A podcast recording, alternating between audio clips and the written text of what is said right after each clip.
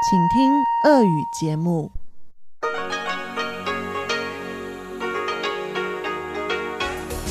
В эфире Международное радио Тайваня. В эфире русская служба Международного радио Тайваня. Здравствуйте, уважаемые друзья! Из нашей студии в Тайбе вас приветствует Мария Ли, и мы начинаем ежедневную программу передач из Китайской Республики Тайвань. Напоминаю, что наши передачи можно слушать на коротких волнах на частоте 9490 кГц с 11 до 12 UTC и на частоте 5900 кГц с 17 до 17.30 UTC.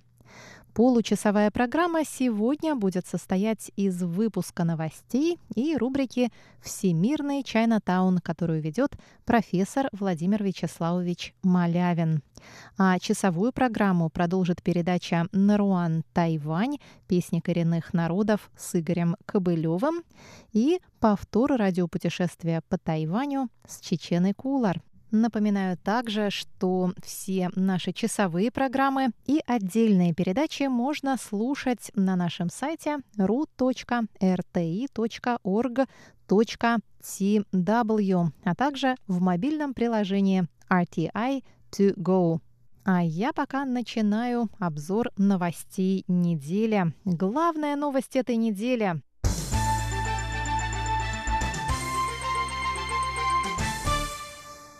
Тайвань встречает перелетных птиц. Серия мероприятий, посвященных любительской орнитологии, началась 12 ноября на Тайване. Мероприятия по экотуризму и наблюдению за птицами пройдут в течение двух месяцев, в том числе в уездах Юнилинь и Дяи, а также на территории муниципалитета Тайнань.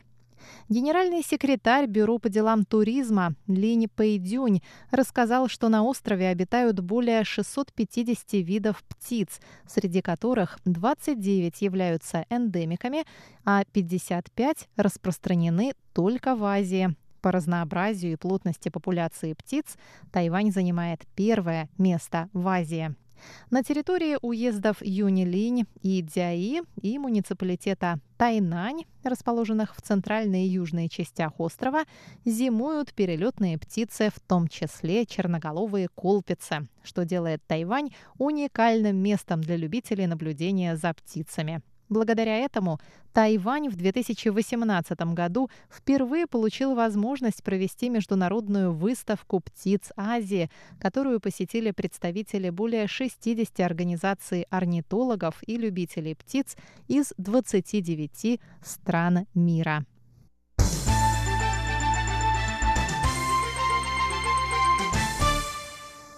Представительство России на Тайване провело торжественный ужин по случаю Дня народного единства. Подробнее об этом Чечена Кулар.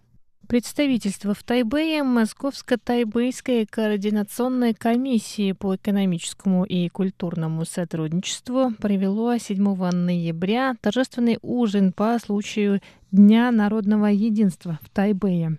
На мероприятие были приглашены представители русскоязычной общины Тайваня. Руководитель представительства Московско-Тайбэйской комиссии Сергей Петров поздравил русскоязычную общину с Днем народного единства. К сожалению, это вот такой год выдался необычный, что долго мы не виделись, и э, все, что происходит негативно, вмешалось и в наши планы, и в ваши планы, и многих вещей, которые были э, в мыслях, планах, осуществить не удалось.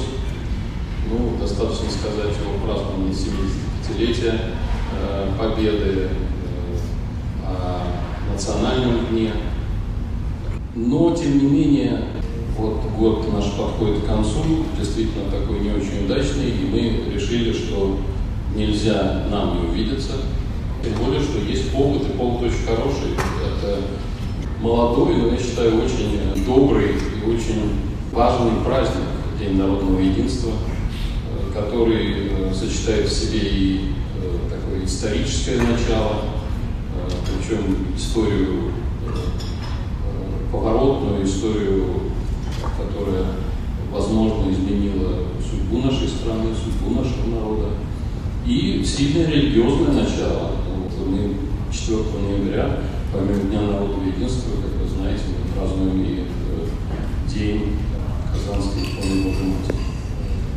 Вот. Так что всех вас с этим поздравляю. Директор русского клуба на Тайване Юлия Старченко также выступила с речью, в которой поблагодарила активных участников русскоязычной общины. Я хочу искренне поблагодарить нашу общину за все то добро и за, за те все хорошие дела, которые мы все вместе делаем. Спасибо за крепкие семьи, спасибо за талантливых детей, которые готовы всегда выйти на сцену, спасибо за прекрасные творческие группы, которые организовываются активными участниками нашей общины. Я считаю, что наша община стала очень важной частью Тайваня. Ежегодное празднование Дня России в Тайбэе и другие мероприятия русскоязычной общины были отменены из-за эпидемии коронавирусной инфекции COVID-19.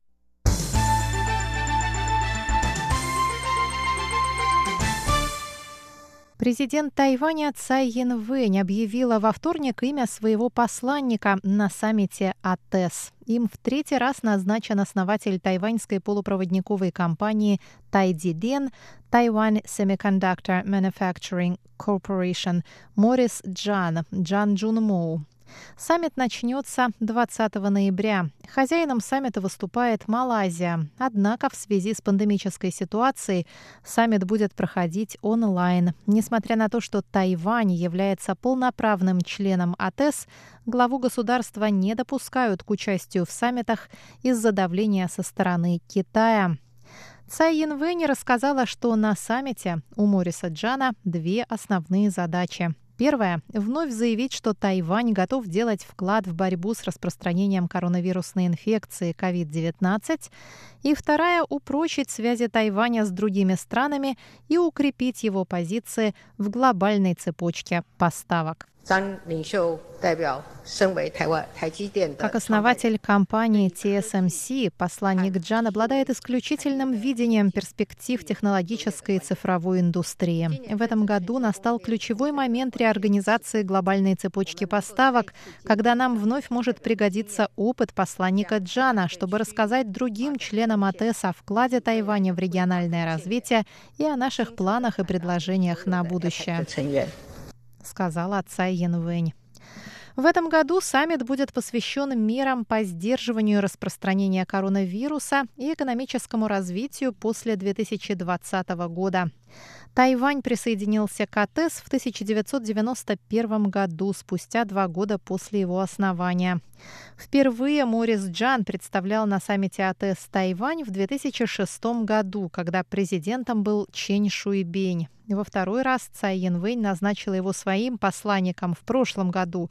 Но Чили, где должен был проходить саммит, отменила мероприятие из-за волнений в стране.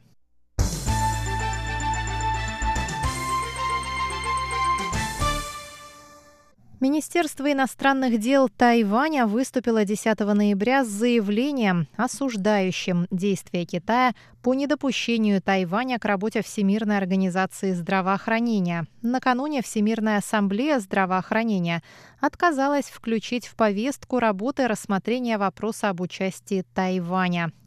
МИД заявил, что во времена пандемии коронавирусной инфекции Китай продолжает играть заезженную пластинку про принцип одного Китая и политизировать вопросы здравоохранения и безопасности. Пресс-секретарь Министерства иностранных дел Джоан Оу сказала, мы выражаем протест действиям Китая, оказывающим политическое давление на нас. Мы выражаем глубокое сожаление и горячо осуждаем подобные действия. Между тем, представительство США при ООН в Женеве и американские законодатели призвали к включению Тайваня в работу Всемирной ассамблеи здравоохранения. Представитель США при ООН в Женеве Эндрю Бремберг записал видеообращение ко Всемирной ассамблее, в котором выступил за значимое участие Тайваня в работе ВОЗ. Он назвал Тайвань примером для подражания в борьбе с COVID-19 и сказал, что Тайвань может поделиться бесценными уроками борьбы с эпидемией со всем миром. Исключение 23 миллионов жителей Тайваня из работы ВОЗ лишает международное сообщество преимуществ, которыми Тайвань мог бы поделиться, добавил он. Конгрессмены от республиканской партии Тед Йохо и Марко Рубио также высказались в поддержку Тайваня в Твиттере.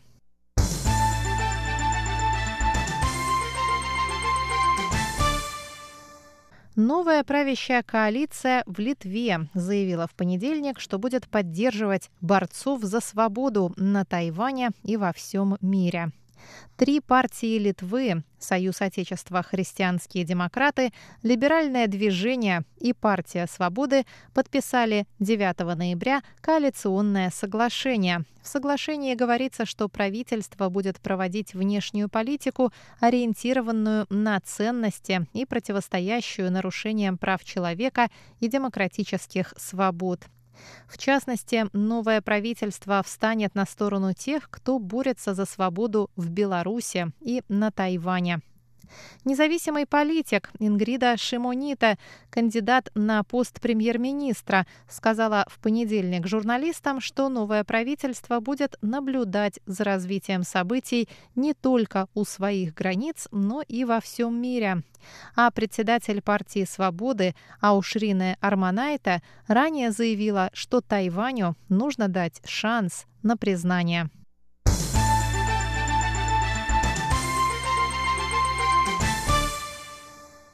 Госсекретарь США Майк Помпео заявил 12 ноября в эфире американской телепередачи, что Тайвань не часть КНР, и в последние 35 лет обе политические партии США следовали этому принципу. Помпео сказал, что обещания, данные Тайваню, находятся вне зоны разногласий между Демократической и Республиканской партиями США, так как обе стороны признают Тайвань в качестве образца демократии.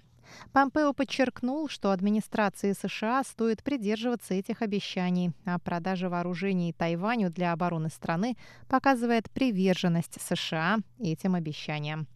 В Министерстве иностранных дел Тайваня поблагодарили Помпео за слова поддержки. Тайвань – суверенное государство. Это факт и существующее положение дел, добавили в министерстве. Президентская канцелярия Тайваня также поблагодарила госсекретаря США. Китайская республика – суверенное государство, и это неоспоримый факт.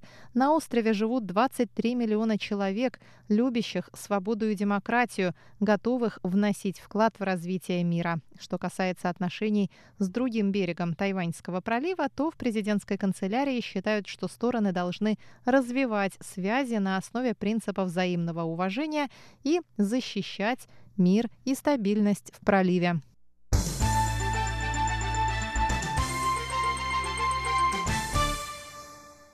Около 97% населения Тайваня уже купили потребительские ваучеры, которые были предложены правительством для оживления экономики после удара, нанесенного пандемией COVID-19. С 16 ноября иностранцы, обладатели постоянного вида на жительство APRC и дипломаты смогут получить эти ваучеры наравне с гражданами Тайваня. Об этом сообщили 12 ноября в исполнительном юане. По предварительным подсчетам ведомства, ваучеры смогут приобрести 13 тысяч иностранцев. Потребитель должен потратить одну тысячу новых тайваньских долларов, чтобы купить ваучеры на три тысячи. В обмен на ваучеры можно приобрести большой набор различных товаров и услуг с небольшим количеством ограничений. По ваучерам нельзя покупать сигареты, акции, платить налоги, оплачивать счета и взносы. Ваучеры доступны в бумажном и электронном виде. Их можно приобрести в отделениях почты, банках и магазинах шаговой доступности.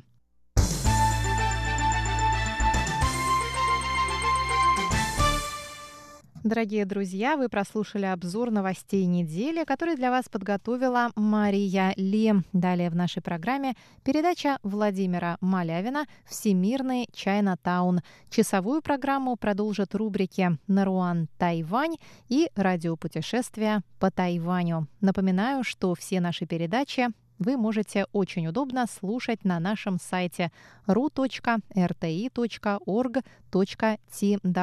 а также в мобильном приложении RTI To Go.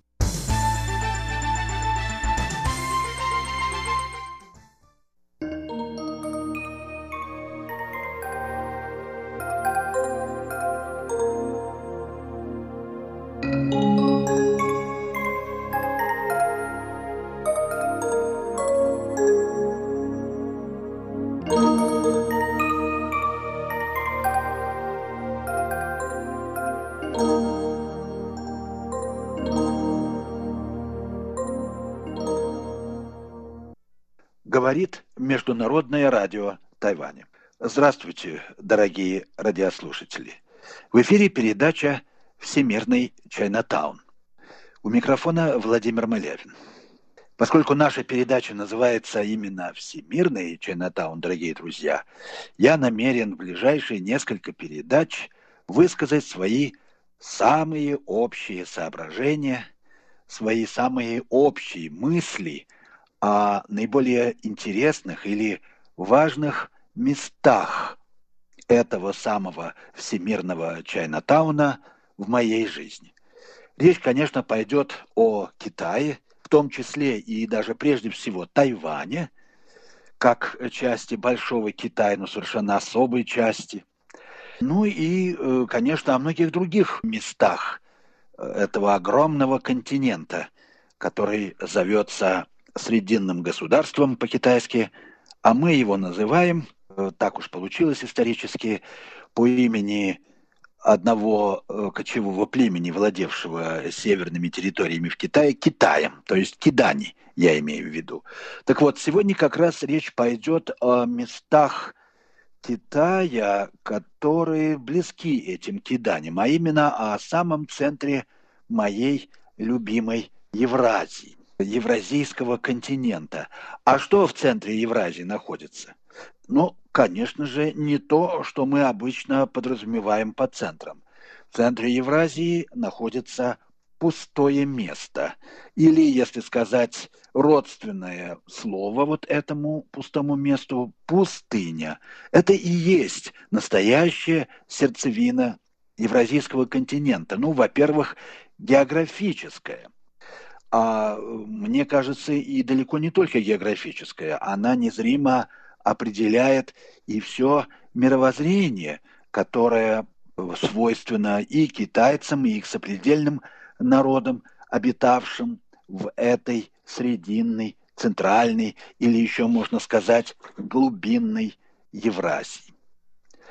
В отличие от Европы, кстати сказать, которая всегда искала основания в твердом ядре своего бытия, и в том, что можно назвать самотождественностью статичной формы, в центре Евразии зияет великая пустота, отсутствие всего.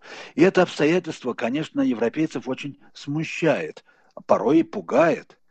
Но, впрочем, пустыня на самом деле не выносит сама себя. Она сама себя опустошает. Пустыня наполнена миражами и призраками, таким бездонным маревом иллюзий. Отсюда выходят все сказки и все наваждения человечества. Но из той же пустыни исходит императив аскезы духовного трезвения, как выражались православные подвижники. Эта аскеза рассеивает обманы и соблазны. Поэтому можно сказать, что пустыня – это одновременно и предел дикости, и место духовного подвига, порог преисподней и преддверие Царствия Небесного. И вот эта двусмысленность пустыни, по-моему, очень-очень примечательна.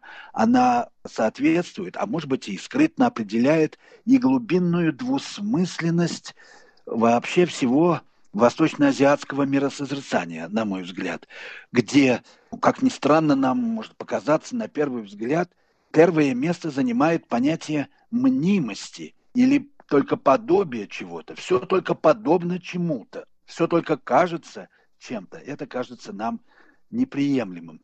но вообще с этим вполне можно жить. Ну и не только жить, но даже и производить вещи. И Китай, как известно, это всемирная фабрика подделок, имитаций, что для самих китайцев вообще не является чем-то неприятным или нехорошим. Все, вообще-то говоря, что нам дано в чувствах или в мыслях, все это очень напоминает только подобие истины.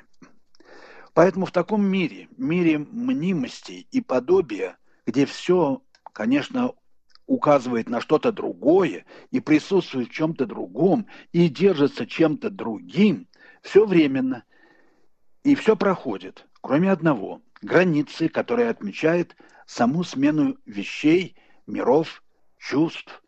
В мире всеобщей иллюзий реально только перемены, смена взглядов, настроений – ощущений, при том, что в свете превращения ничего не меняется. В пустыне путник не имеет ни вех, ни ориентиров, ни тем более образов своего движения.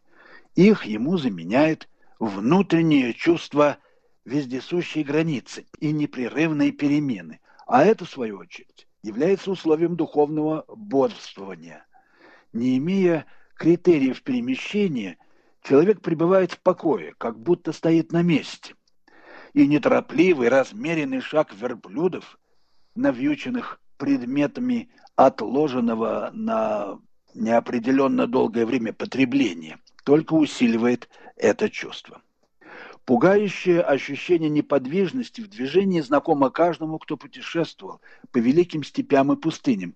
И даже если верить Василию Розанову, составляет источник неутихающей душевной тревоги русских, этих пленников большого пространства. Здесь главная развилка в духовной жизни народов. Пустыня или ввергает в отчаяние и буйство, или взращивает великий покой и стойкость духа. В пустыне есть или жар, или холод, плач или смех. А вот усредненные, так сказать, теплоты и любезности, улыбки мещанской культуры она не терпит.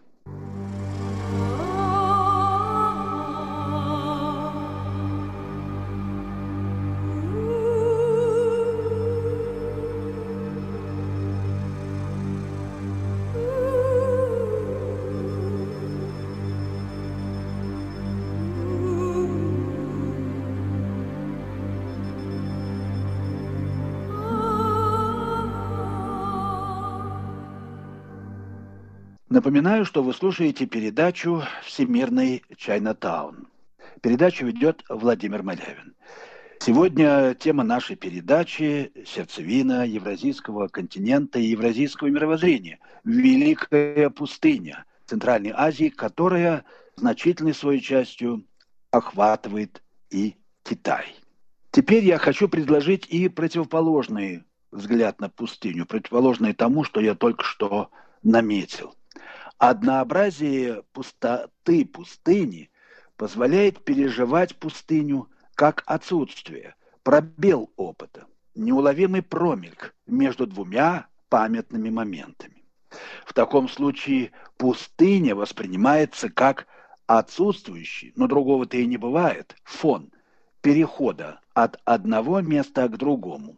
Выходит, что покой пустынного движения не отрицает высочайшей скорости и в конечном счете даже совпадает с ней. Это соответствует тому, что можно сказать, можно назвать совершенство техники. И вместе с тем это а, отвечает внутреннему опыту динамизма жизни. Так мы и воспринимаем мир сегодня, путешествуя на самолетах, скоростных поездах и тем более, что уже нетрудно представить, в космическом корабле – мы отправляемся в путь и через, так сказать, неопределенно длящееся мгновение прибываем в пункт назначения. Пустыня, как ей и положено, выпадает из нашего восприятия, но она не перестает существовать. Странным образом она составляет саму суть безмирности абсолютного странствия. Движение из ниоткуда в никуда. Она становится условием всякого восприятия и при этом обуславливает его точечный, ритмичный, импульсивный характер. Пустыня на самом деле позволяет открывать мир, и при том в любом месте и в любой момент времени.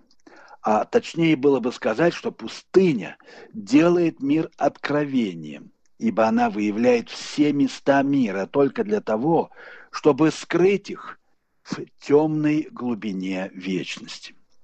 Наложив друг на друга эти два способа мироощущения, мы получаем евразийское пространство. Оно вездесущее, но не простирается, не, не тянется. Оно ускользает от самого себя. Это точка чистой жизненности в жизни, преемственности превращений, которая не подчиняется законам логики и механики, связям причины и следствия. В нем есть особая глубина, глубина оставленности и даже, можно сказать, предоставленности мира самому себе. В ее свете можно быть везде, не пребывая нигде. Мудрый, говорит древний даос Джуанзе, обитает в одном доме, но каждый день меняет комнату. Все мифологии человечества, все наши представления о мире вторичны, по отношению к этой всецело внутренней, неизмеримой глубине, но вместе с тем и не способны отделиться от нее. А миром правит тот, кто вместил в себя эту глубину. Но правит он незримо. Сто лет тому назад поэт рабочего удара, как он себя называл, Алексей Гастев, большевик, подпольщик, сосланный в Сибирь, предугадал вот намеченный мной здесь способ восприятия мира в своей интересной утопии, которую он назвал «Сибирский экспресс». Гастев описал путешествие по Сибири в скоростном поезде, который в считанные минуты предъявляет его пассажирам все новые и каждый раз разные города, подобно тому, как в современной научной фантастике обитатели космического корабля – открывают одну за другой новые планеты. Но почему только планеты? Мы можем заново открыть любое место и, пересекая мировую пустыню, узнать меру мира и научиться жить в мире с миром. В точечном видении, которое характерно для Евразии, это даже единственная возможность открыть мир. Кстати сказать, так и поступают современной Азии. Например, в Японии есть специальная программа, в рамках которой каждый может купить билет до неизвестного ему какой-нибудь полустанка, маленькой станции, и там, сойдя с поезда, отправиться открывать настоящую Японию. Вот это, между прочим, наверное, настоящие корни туризма. Но самые э, яркие и очевидные для них условия – это, конечно, бескрайние просторы Евразии, где мы э, время от времени наталкиваемся на что? На какие-то реликты, памятники забытого прошлого. Вот здесь засыпанные песком руины древних городов, полустертые письмена и фрески на стенах таинственных пещер, загадочные знаки на менгирах, писаницы и петроглифы, неведомые орнаменты и безликие каменные бабы, стоящие в степях и пустыне, как раз и выстраивают то, что можно назвать большим стилем Евразии, которое предстает скорее великим бесстильем евразийского пространства, где смысл всегда пребывает вне понятого и понятного. Каждое мгновение чревато неизбывным и неприходящим. Евразия в ее временном измерении – это бездонный колодец времен, в глубине которого мы угадываем, провидим внутренним взором немыслимую древность.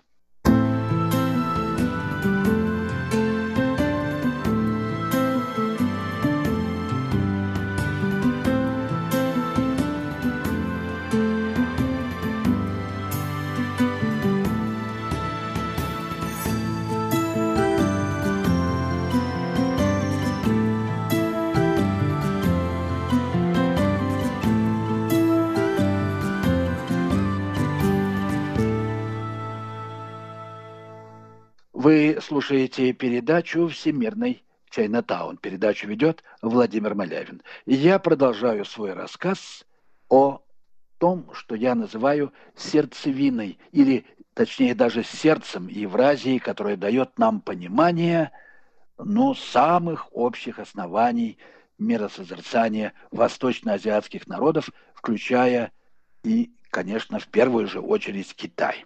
Итак, я могу заключить, что Евразия хранит и пестует вот само отсутствие всего сущего, правду пустого, бездонного неба, которое бесконечно далека от всего слишком человеческого. И все же эта правда безошибочно человечна, как сама природа, пусть даже это аскетически суровая природа пустыни. Недаром Конфуцию, как он сказал, человечный радуется горам. Если искать истинно цельное и органическое в человеческой жизни, то найти его можно только здесь, в слиянии нерукотворного и рукотворного, столь же невероятном, сколь и непроизвольным. Правда Евразии глубже и шире логических истин Запада, потому что она восходит к первостанному опыту текучести, рассеивания океана жизни, рассеивания как претворение всего сущего в родовую полноту бытия. Здесь никто не определяет истину. Она сама выписывается в округлостях живого вещества, свертываясь в круги и раскручиваясь в спирали природных форм. Кое-что из этой безыскусной стереометрии усвоено и русским духом, который тоже любит уступать, выкручиваться только для того, чтобы в один момент резко выпрямиться, взорвать все формы и всякий гнет.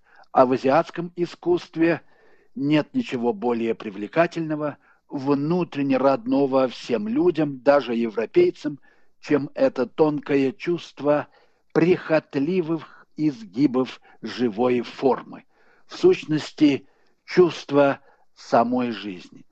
И было бы странно, если бы китайцы, жители страны шелка, не развили бы в себе тонкое чувствование этой живой субстанции. Об этом свидетельствует, конечно, китайское искусство во всех его формах, ну и, конечно, китайская культура и сам китайский быт, пронизанный этим тонким чувствованием прихотливости, утонченности жизни.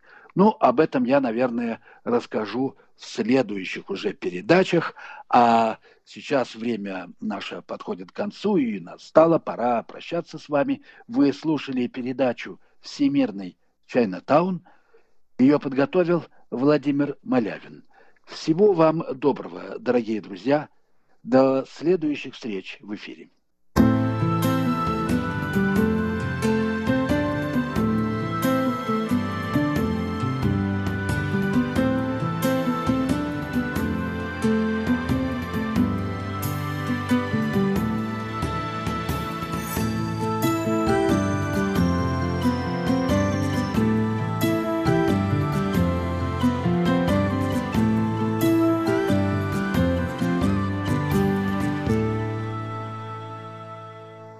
Дорогие друзья, напоминаю, что программы Международного радио Тайваня транслируются ежедневно на коротких волнах на частоте 9490 кГц с 11 до 12 UTC и на частоте 5900 кГц с 17 до 17.30 UTC.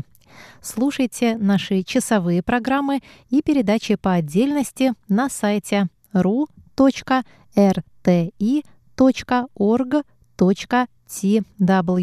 и скачивайте наше мобильное приложение RTI to go.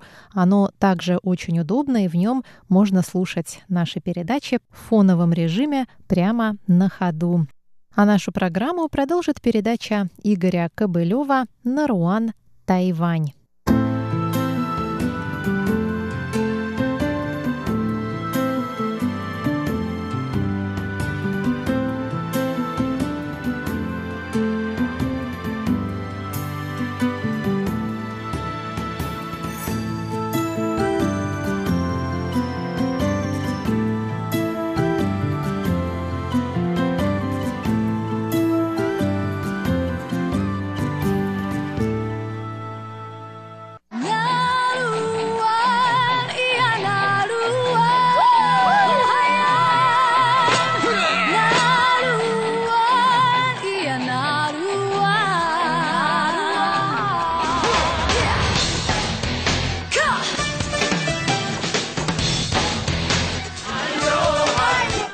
Добрый вечер, дорогие радиослушатели. В эфире передача «Наруан Тайвань» и с вами ее ведущий Игорь Кобылев. В сегодняшнем выпуске мы с вами послушаем еще несколько песен с полуострова Хэнчунь, тайваньского уезда Пиндун. Сегодняшняя первая песня называется «Напев Пинпу». Если вы слушали предыдущий выпуск этой передачи, вы, наверное, уже знаете, что Пинпу — это один из коренных народов Тайваня, впрочем, пока что не признанный государством.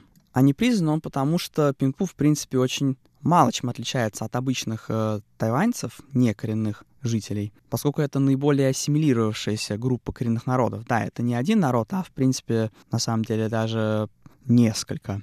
Но такие вещи всегда идут об оба конца, и поэтому э, и в тайваньской некоренной культуре тоже очень много влияний э, этой культуры коренной пинпу. И в частности, этот напев пинпу вовсе не, не означает, что он исполняется пинпу или что его знают только люди коренного народа Пинпу. Нет, это просто э, такая песня, которая, в общем-то, принадлежит, наверное, уже всем тайваньцам современным. По крайней мере, тем, которые живут вот э, в уезде Пиндун. Хотя, в принципе, это конкретная песня, она на самом деле из уезда Тайдун, но он э, соседствует с уездом Пиндун, поэтому там отношения между этими, между населением этим, этих двух уездов, в общем-то, довольно близкие. Ну и так, давайте послушаем эту песню. Она исполняется под аккомпанемент э, традиционного китайского инструмента гуцинь.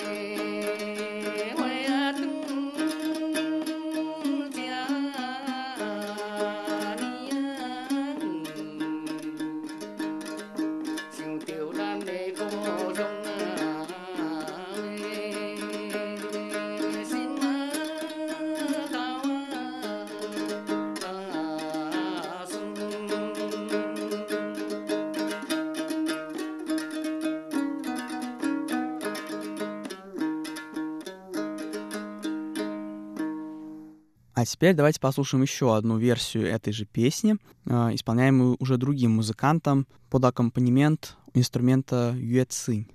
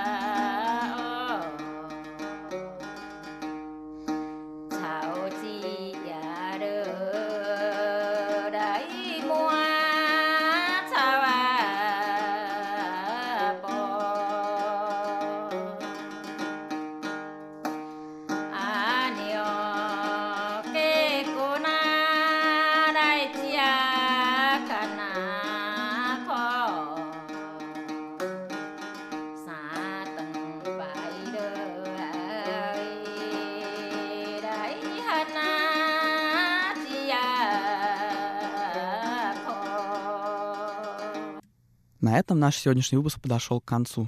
Надеюсь, вам пришлись по вкусу песни, прозвучавшие сегодня. Это была передача «Нуруан Тайвань», и с вами был ее ведущий Игорь Кобылев. Всего вам доброго и до новых встреч на волнах Международного радио Тайваня.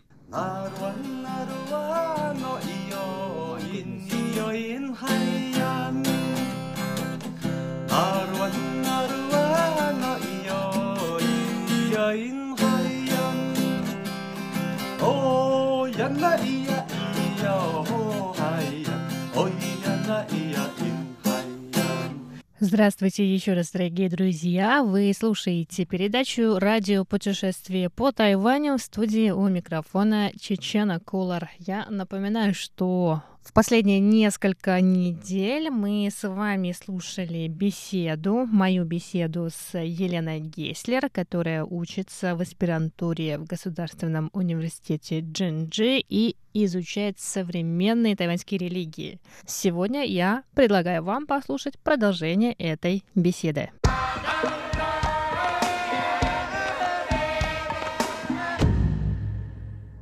Расскажите, пожалуйста, поподробнее про четыре буддийские организации на Тайване. Вообще современный тайваньский буддизм представлен четырьмя учителями. Из них одна женщина и трое мужчин. Их называют небесные короли или четыре великих горы. И, собственно говоря, географически на севере у нас находится монастырь, называется Фагушань, то есть э, барабана Дхармы, если перевести. Его основатель и до недавнего времени аббат уже умер, к сожалению. Это был Шиньен, мастер Шиньен. Потом на юге находится самый крупный тайваньский буддийский центр и один из самых крупных в мире. Это Фо Гуаншань, то есть гора света Будды.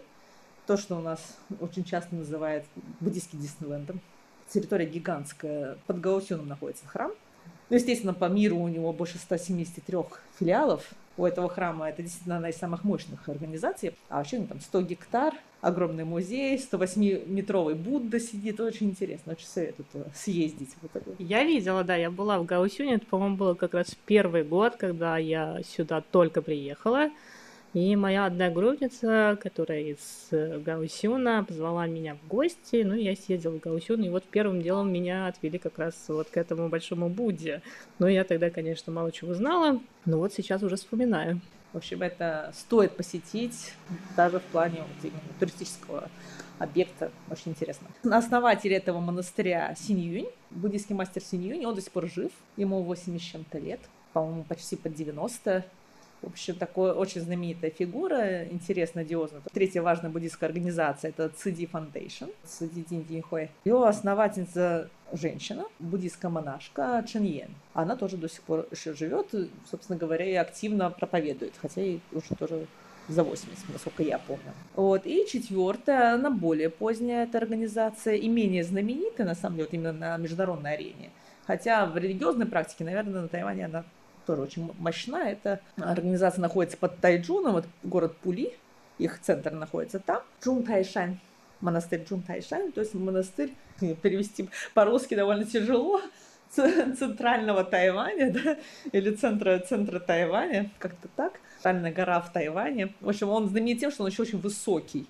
Один из самых высоких монастырей чуть ли не в мире считается, ну, естественно, на Тайване. Очень мощная архитектура, хотя так довольно современно, на мой взгляд, немножко, ну, как и все современные тайваньские монастыри, чуть-чуть олиповато. Э, его мастер Уэйдюэ, он уже почил, но знаменит он тем, что он именно основал монастырь для практики чань, чаньского буддизма, чистого буддизма, чисто чаньского буддизма, так скажем. Упор делается на медитацию. И у этого монастыря около 90 центров по всему Тайваню, именно медитативных центров для общей медитации. И они проводят специальные программы ретрита семидневного. И вообще этот мастер был знаменит именно своими медитативными практиками. А другие монастыри, у них немножко другая направленность.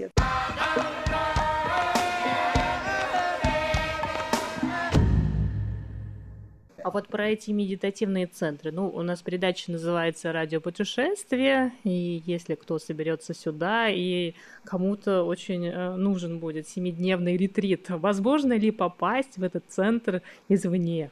Вообще во все эти центры можно попасть извне, то есть не только...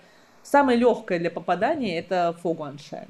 Ну, это, в принципе, надо сначала рассказать про концепцию буддизма для человеческой жизни, потому что это очень тесно связано. Все эти центры нацелены на то, чтобы привлечь как можно больше людей и вовлечь в себя как можно больше людей, поэтому они очень открыты. Попасть можно зайти на сайт этого? Э, любого из этих четырех вот буддийских э, организаций, о которых я говорила, и, собственно говоря, там очень подробно на любых языках практически, ну, на английском точно, все рассказывается, и у них есть стипендиальные программы, у них есть э, конференции, которые приглашают новичков в буддизме. Можно приехать, например, Фу Гуаншень проводит двухнедельную программу летнюю. Они оплачивают приезд, они оплачивают проживание, они оплачивают питание. То есть, в принципе, можно приехать бесплатно на Тайвань, но, естественно, ты становишься рабом учреждения, куда ты приехал, то есть там очень строгий график, ты должен медитировать, там тебя обучают основам буддизма и так далее, и так далее.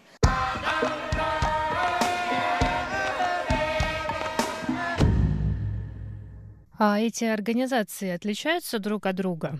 Ну, каждая из этих организаций, вот из этих четырех столпов веры, так скажем, тайваньских буддистов, они имеют немножко разную направленность. А смысл состоял в том, что в конце XIX века буддизм, он не находился в упадке вот в прямом этого, смысле этого слова. Просто буддизм был традиционным. Буддизм делился на разные школы, на разные центры буддийские, монастырские. Он не был массовым. И когда началась революция, был лозунг «Новый буддизм для нового Китая».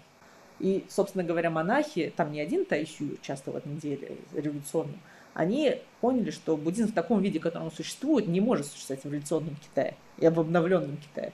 Буддизм тоже нужно было обновить. Во-первых, нужно было вернуться к истокам, часть текстов была уже утеряна, и была очень большая работа на том, чтобы создать каноны обновленные. А во-вторых, нужно было понять, как вообще существовать в новом обществе. И поэтому они сделали ставку в первую очередь на образование, так как, во-первых, государство хотело отнять у монастырей земли, потому что требовалось место для постройки школы и так далее. И так далее. Все революционные программы, которые существовали, естественно, не могли принять монастыри в том виде, в котором они были. Они были отсталыми.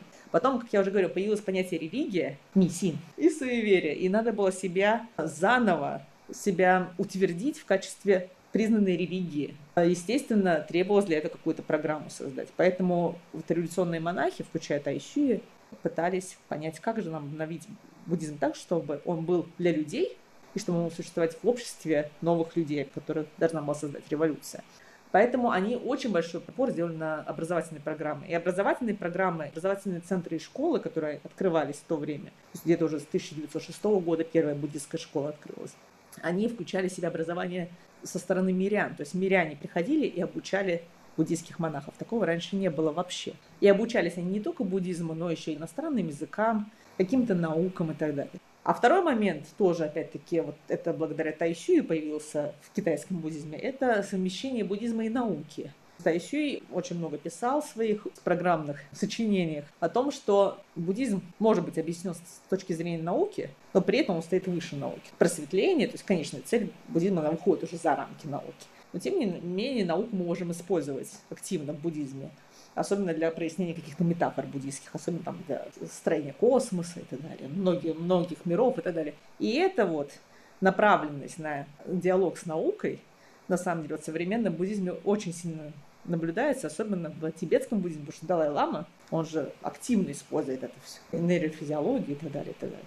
Хотя, конечно, это не напрямую может влияние Тайсюи, но, тем не менее, вот эта общая направленность начала 20 века, она, собственно говоря, очень сильно формировала буддийские воззрения современные. Ну и третье, естественно, общая этика, общее значит, воззрение на окружающую среду, на то, что все должно быть удобно для человека. Что э, современный буддизм, он как бы бодхисаттва, который находится в современном мире. То есть он должен постоянно быть направлен на помощь ближним и страждущим. И вот это понятие Тайсюй называл это женшин, фодиал, буддизм для человеческой жизни, а потом оно трансформируется в жанден фодиал, то есть гуманистический буддизм или буддизм среди людей – вот это понятие, оно характеризует весь современный тайваньский буддизм и вообще, в принципе, половину азиатского буддизма, потому что оно, естественно, активно используется и в Таиланде, и просто современный таиландский буддизм находится, относится как бы другой ветви развития, но тем не менее вот эти гуманистические э, моменты они тоже активно используют, или там в Вьетнаме и так далее. Поэтому вот современные организации на Тайване буддийские, они все пошли от учеников Тайсюя.